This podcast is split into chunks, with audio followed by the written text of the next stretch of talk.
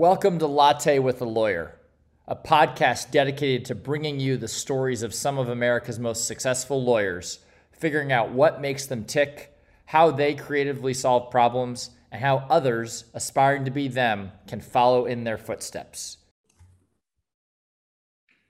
Okay, folks, uh, welcome to another episode of Latte with a Lawyer. I'm your host, Jonathan Brickman. And this afternoon, we have uh, Francis, Francine Tone, I'm sorry, from uh, Northern California. And uh, welcome to the show. Thank you, Jonathan. I'm happy to be here. Yes, I'm, I'm glad to have you here. And again, I apologize for mispronouncing your name. And I just said it two seconds before, too.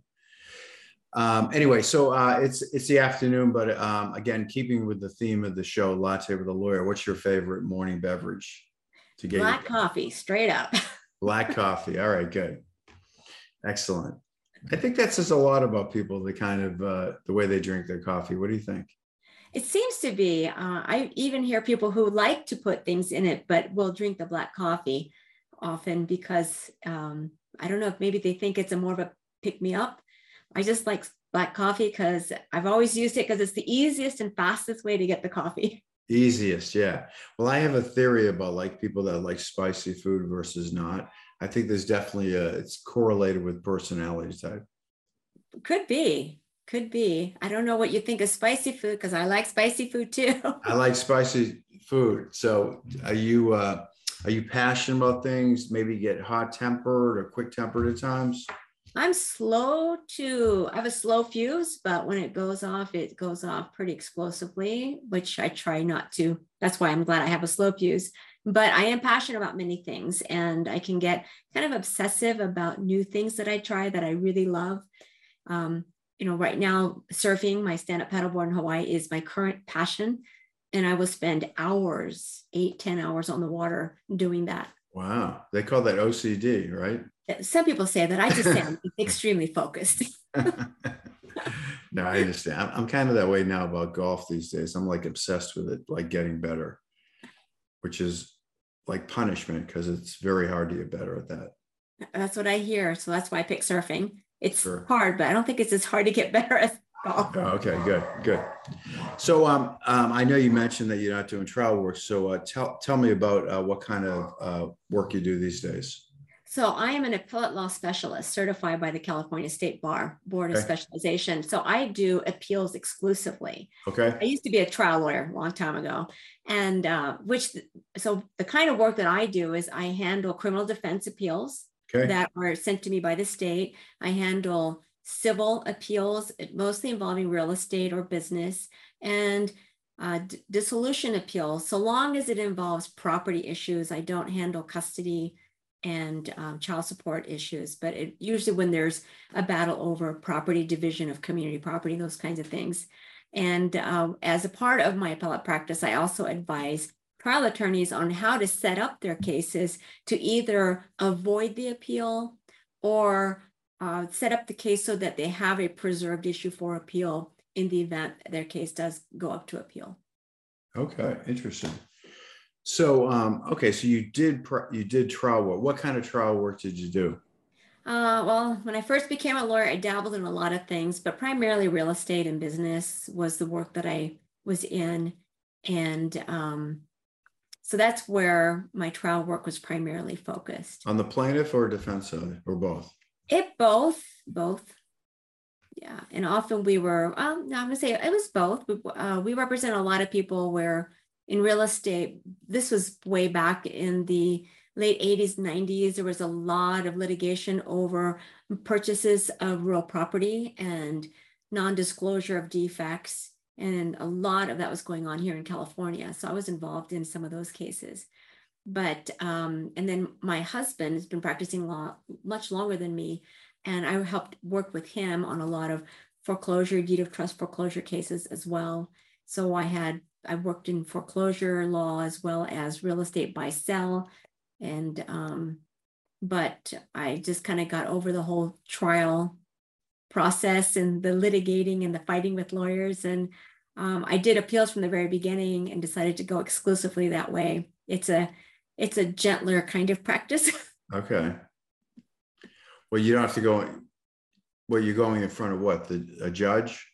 Well, you get one court appearance per case, technically, and it's the end of all the briefing. And it's a, usually in California, it's a three judge panel that you appear before. Okay. One justice, it's three appellate court justices, and one is the lead justice for the case. And then the three of them concur or they, they all have to be involved in the decision.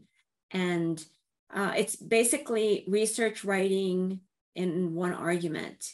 And I love it because the record is what it is. You know, whatever they preserved in the trial court, they did. If they didn't preserve it, it's not there. And it's really parsing out the legal issues in a case. You're arguing about the law, not so much the facts. And you're hoping that your client, whichever side you're on, your client has done a good job or their attorney did a good job of laying out all the necessary facts to be able to prove their case on the appellate level as well what percentage of appellate cases actually prevail? That you, well, when, right. When you're looking at it from the appellant's point of view, this is the person who has filed the appeal and they yeah. want to change the decision of the trial court. Um, I would say about 15% across the board might have a better solution, better result than they had when they came out of the trial court. And I say that 15% includes uh, a minor adjustment, even maybe mm-hmm. too much interest was charged, and so they get a reduction in the interest against the judgment. So it can be minor changes as well as complete overturning of judgment. It's a small percentage. Uh, I often represent the respondent in these cases where somebody else is appealed. And the reason for that is uh, I can take a look at the basics of a case, the judgment, statements of decision, some basic things. And I can tell a client if they're going to absolutely lose if they appeal. I can't always tell, you know, there's a chance. If there's a chance of possibly prevailing, I would never tell a client, you know, you're absolutely going to lose. But so many cases when they've gone to trial, they have presented their evidence, and the judge or jury has looked at everything and they've come to their decision. And I know what the rules are at the appellate level, what the restrictions are. Mm. Given those restrictions, um, most of these cases, nothing's going to change when they when they go to appeal. And I've told turned away a lot of cases, telling clients, save your money, move on with your life because you can pay me a lot of money and you're not going to change the result. So it, wouldn't it be better to keep your money and move on? And that's difficult for people, but I think that's the best advice, you know, to give those people. So how does the process work? So uh, attorney represents a client, they they go to trial, they don't prevail and they want to appeal it. And then you come in. Who's your client? Is it the attorney or the, the client or both? The client is my my client, and the attorney usually is the referring party. They will oh, they refer, refer the client to, to me. Right. They refer them, you know, they refer them to me as the appellate attorney. I usually come in with the trial attorney so that if there is a change and it has to go back to the trial court, the trial attorney is still part of the case. They take over at that point. I'm only involved at the appellate level. And uh, but the client is my client, not the attorney.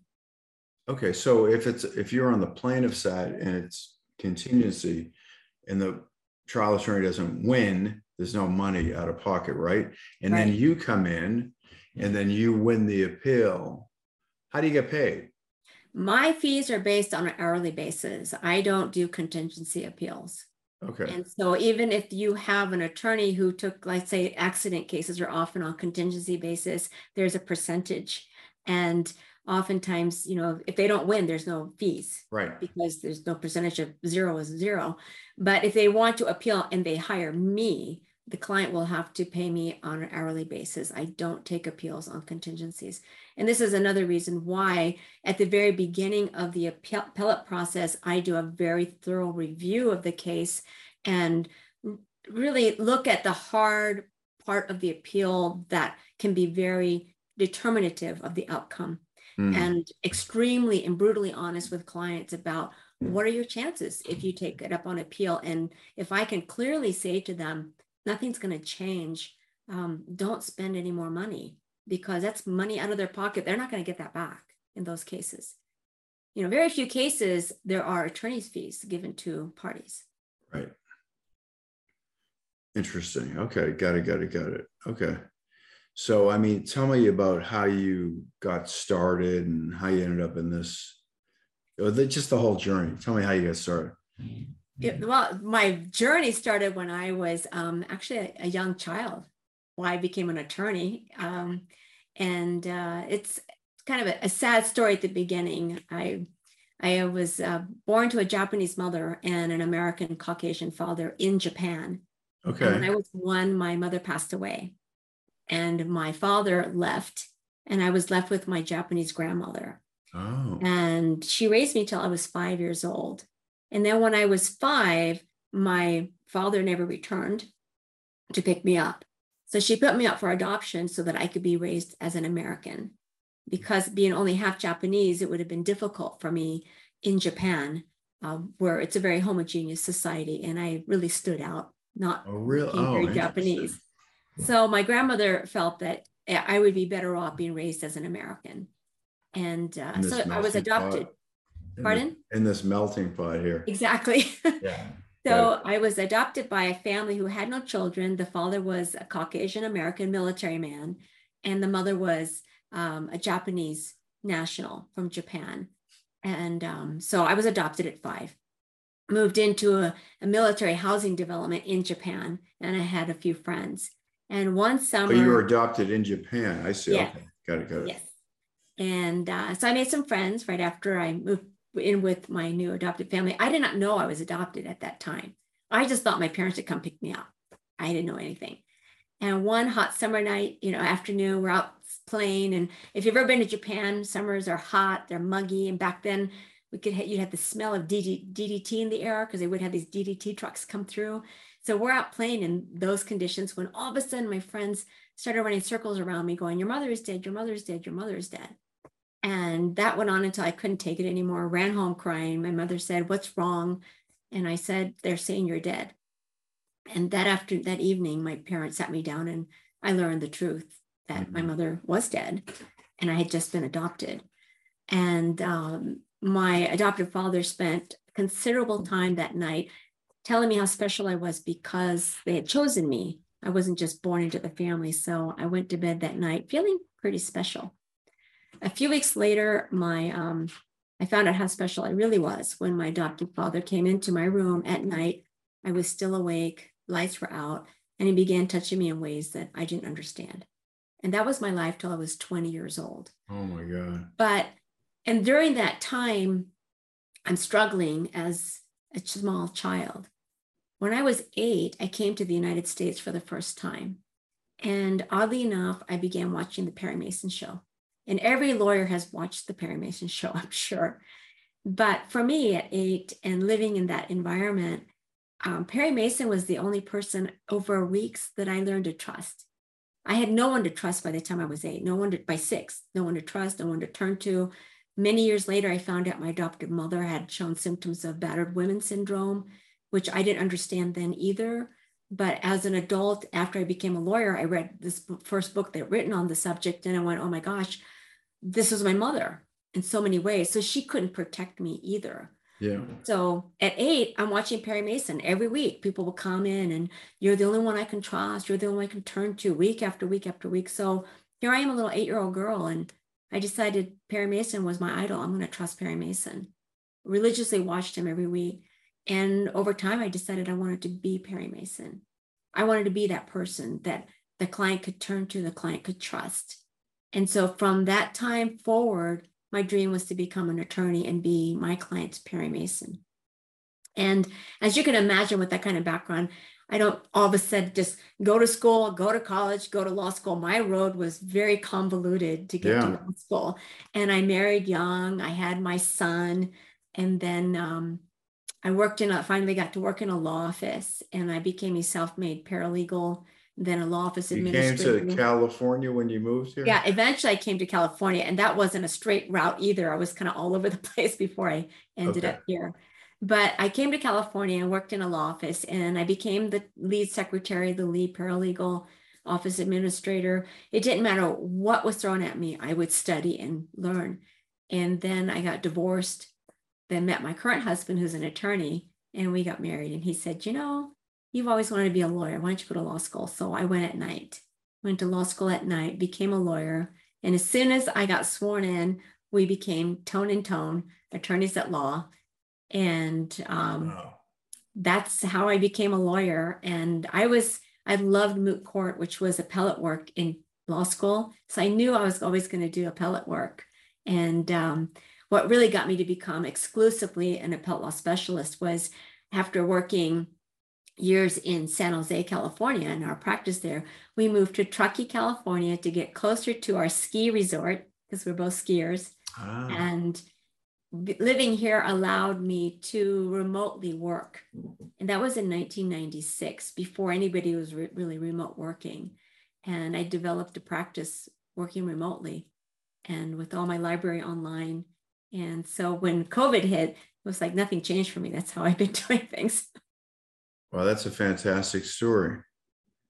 That is. Did you have any siblings? You have any siblings? No, I don't have. I I believe from my natural father, I may have a couple of half brothers on the East Coast, but otherwise, no, I don't have any other no siblings. I was an only child growing up, and uh, and so it, you know, it's. I have to say, despite the difficulty of living in that environment until I was 20 years old. And my parents did provide for me. They, you know, allowed me to go to good schools and get an education. My mother was very strict about my education. And I mentioned that I'm surfing now, but when I was growing up, she didn't want me involved in sports. And we fought about my being on the tennis team. She wanted me on the debate team. She wanted me on the science club. Um, she wanted me to do all the academic work and she thought there wasn't much value in athletics and i always wanted to be an athlete so i'm now living my life backwards. That's that's excellent. Um do you have any and will you say how many children you have? You said you mentioned i have one of my own. I have two stepchildren from my my husband okay. and one of my own and what does your own do? My own actually right now he's a, a strategic military planner for the u.s air force living in germany Wow. And he was supposed to be an Air Force pilot, but that was enough. that's another trauma story in my life. He was 24 years old, and I got that phone call that no parent wants. There's been an accident. He's in New Zealand on his dream ski vacation, and I get the call, and uh, he's suffered a severe traumatic brain injury. Ooh. And I flew to New Zealand, and they told me he'd be a vegetable the rest of his life. And I'm not one to give up at the beginning of a journey, so I refused to accept the prognosis. And uh, it took us a good solid 10 years. He, um, he miraculously had a full recovery. Wow. But that, that journey is what led me to neuroscience because we started reading all the new studies. What were they learning about the brain? And started implementing practices from all the new studies. And that led me to emotional intelligence, which eventually led me to some of the things that I do now helping educate attorneys on the value of integrating emotional intelligence into their life and into their practice, into their ethics, so that they could actually live a life, you know, of, with less stress and more life integration. You know, how does an attorney who practices appellate law, even though remotely, do uh, get to spend half of the year surfing in Hawaii? That's what I do. And it required listening to myself on how I was helping my son recover and taking the advice that I was helping him to recover and taking it myself, which is reduce stress, get rid of the things that that do not help you. And I think attorneys, we have a stressful profession anyway. So you can't eliminate all stress, but you can certainly eliminate a lot of the stressors in your life that you don't think are stressing you out. Mm. Yeah, no, I mean, everyone, a lot of people battle with stress. I mean, I mean, I'm not sure it has anything. It's not. I, I don't think it's less about external forces as it is about the way you perceive the world, right? I believe so. Yes, yes, it is. And and one of the things that I teach, I learned this from my son through his recovery. We, one day he was in the brain injury rehabilitation unit in Palo Alto, and I come in and he's doing this with this little thing on his on his arm. And I go, What's the matter? And my son's name is Kevin. And Kevin says, They gave me this watch that does me no good. And what he was looking at was a monitor on his wrist, had a band like a watch, a little block on it like a watch. He was severely brain injured at the time. And this monitor would cause alarms to go off if he left the unit. So, uh, but to him, it felt like a watch, looked like a watch, must be a watch, but there was no face on it. So it was a watch that did him no good because it didn't tell time. And eventually, my husband and I began using the phrase, it's a watch that does you no good, to remind each other of getting upset or spending too much life energy or brain bandwidth on things that did not have any purpose in our life other than to aggravate us. Right. Right. And um, and so the example I give is over even little tiny things. And so my husband makes the best sandwiches in the world. Every bite has got everything in it and and they're so good. And so he would make a sandwich, cut it, turn his back. He doesn't do this anymore. I would walk by, take a bite, and keep walking. And he would turn, see the bite gone, and say, Hey, you took a bite out of my sandwich. And I would turn to him and say, Well, that's a watch that does you no good. and he would take, he would just shake his head, take a sandwich, and walk away and not fret over it anymore.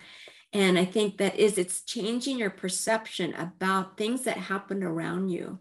And um, I've taught a stress management course for lawyers, pointing out how many things that happen in a day before you even get to your office that by perceiving things in a way that allows your environment to create angst in you, you create, you allow stress to enter your life.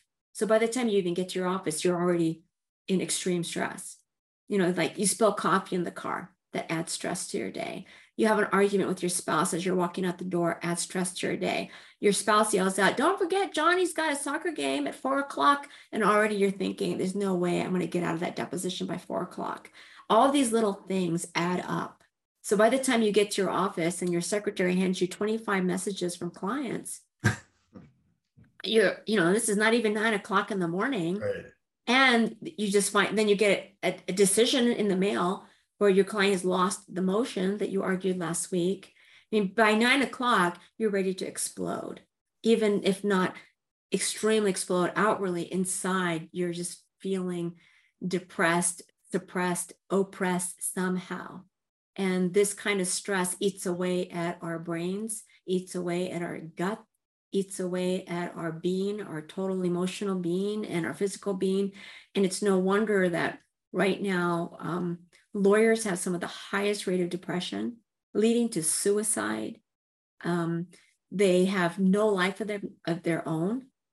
Um, you know, they're having difficulty getting from week to week, day to day, and with no end in sight. And so it's taking the focus and shifting the focus and recognizing so many things that you give energy to that inhibit your ability, your brain's ability to deal with the important things in life. Yeah, no, I uh, I've read a lot of stuff about uh, the brain, sort of going through my own things, and the brain is uh, very plastic. You can change it. it takes a lot of work. Right. Um, so that's great. The work you're doing. Yeah, I hope so. I mean, I do get a lot of positive feedback from people when they learn some of these little things can make a big difference in their lives. But like you say, it, it requires some commitment on everybody's part to a say, my health, my life, my being has priority. And that's what it takes.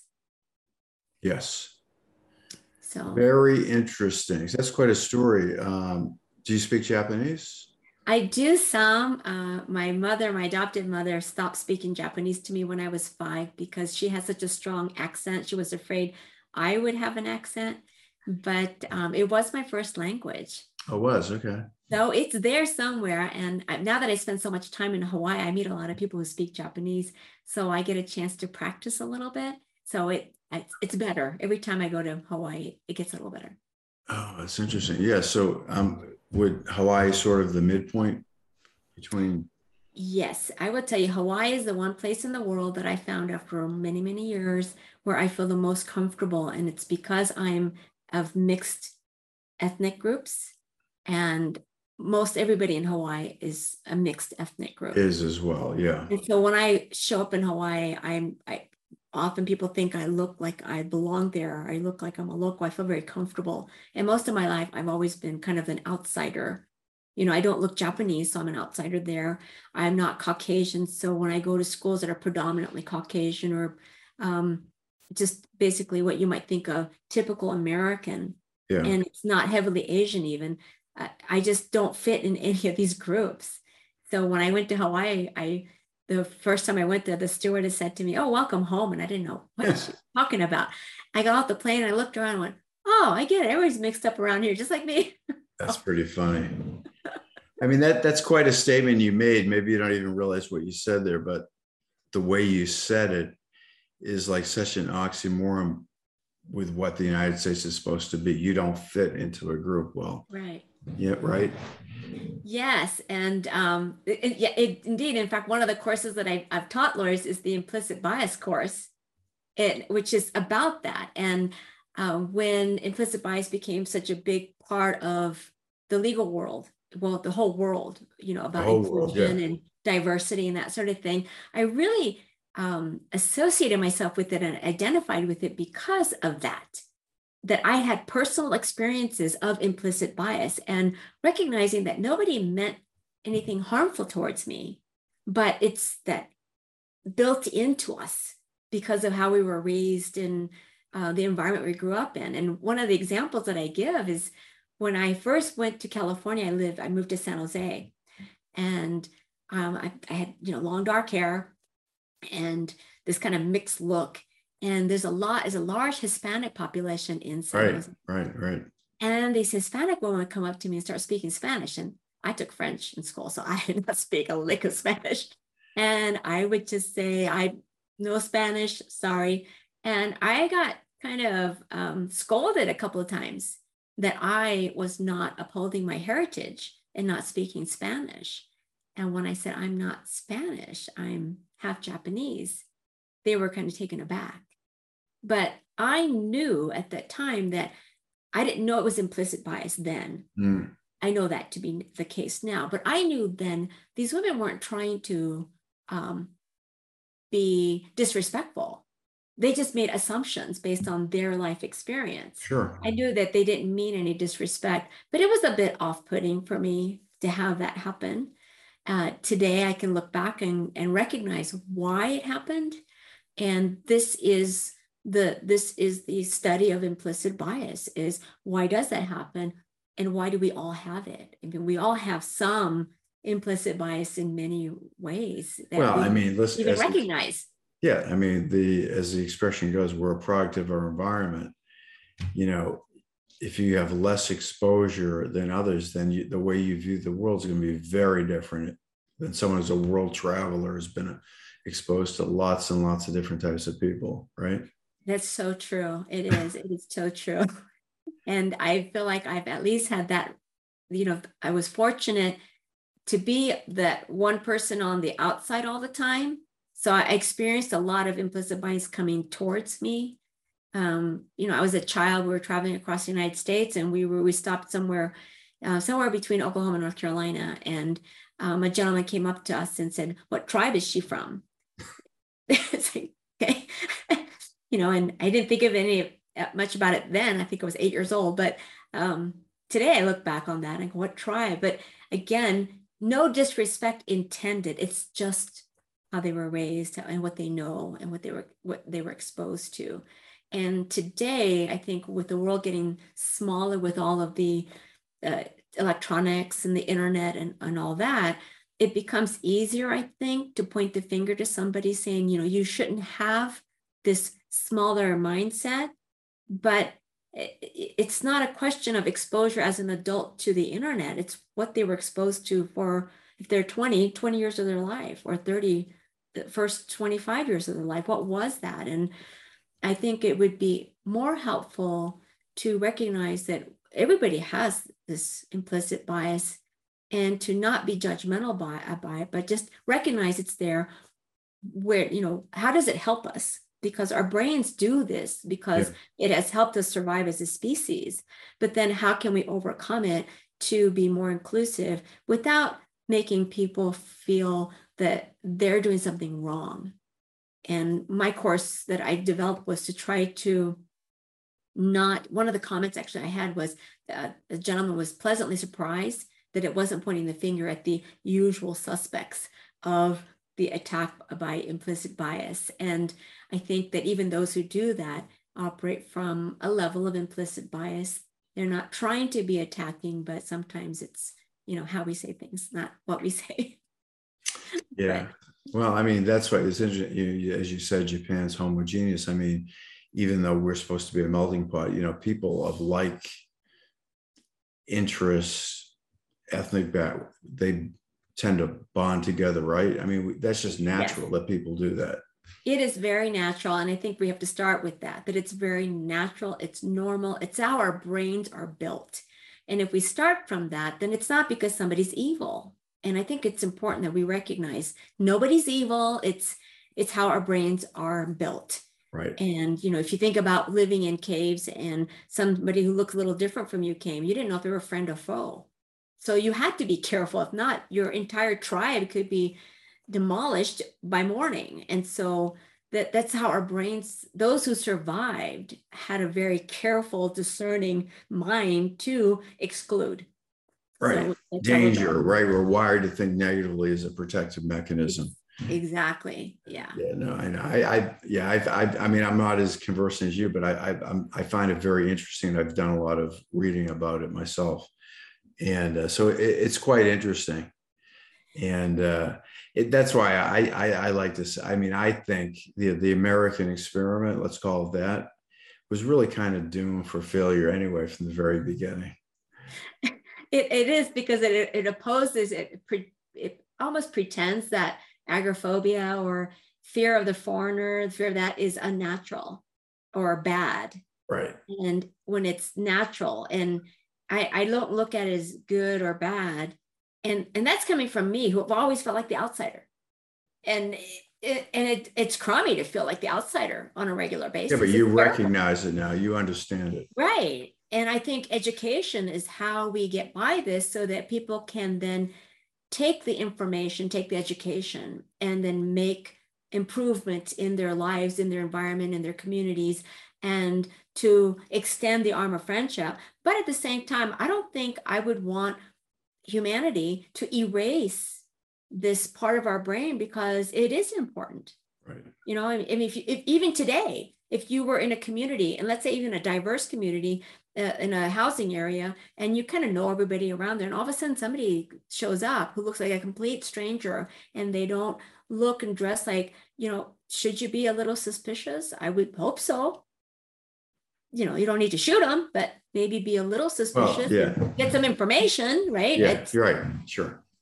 That yeah. that gets into the whole like a, a lot of the. Uh, you know, I mean, you could say that about police work too with profiling, right? I mean, this, you know, this yes. conditioning, people react based on the way they've been conditioned, right? Yeah. Based on experience. Right. And the only way I think to get around that is education. Yeah. Is to be able to look within yourself. And this is what, you know, eventually led me to emotional intelligence and the value of that. To me, the value of emotional intelligence is multifaceted uh, it not only provides you with a way of um, looking at your own life and having better perspective on managing your own stress or managing your own environment, but also to look outward and say, okay, how can I improve my total environment, my environment for my children? Um, how do I relate better to people? How can I be more discerning when I meet a stranger? Is this friend or foe? What other information can I gather that's going to help me without just reacting based on how I was raised? Yeah. And I think it's developing those tools. And I would, you know, anytime I see a program that helps build those tools for uh, people, and helps them build those tools, I'm all for it because I think the more tools we have to deal with what's coming at us, the better we can respond instead of react. Let's break on that. I want to continue that discussion because I'm gonna I'm gonna run out of time, but um, I want to put a wrap on this. I want to come back to you on that, but um, just to to finish this up for now, um, if someone wants to get in touch with you and learn more about uh, the work you do, what's the best way to connect with you? Uh, probably my website, francinetone.com. It's my name.com. It's easy. And there's my phone number, my address, email. They can reach me anyways. Okay, excellent. So this is a Francine Tone from the firm Tone and Tone in uh, Northern California. She does appellate work, uh, former trial lawyer, and very interesting person. And uh, thank you for spending time with us. This is this is a, a sponsored by Emotion Track, which is a legal tech platform, as we discussed, uh, captures emotional analytics that trial lawyers use to prepare for trial or mediation. And uh, thank you very much, Francine. Thank you, Jonathan.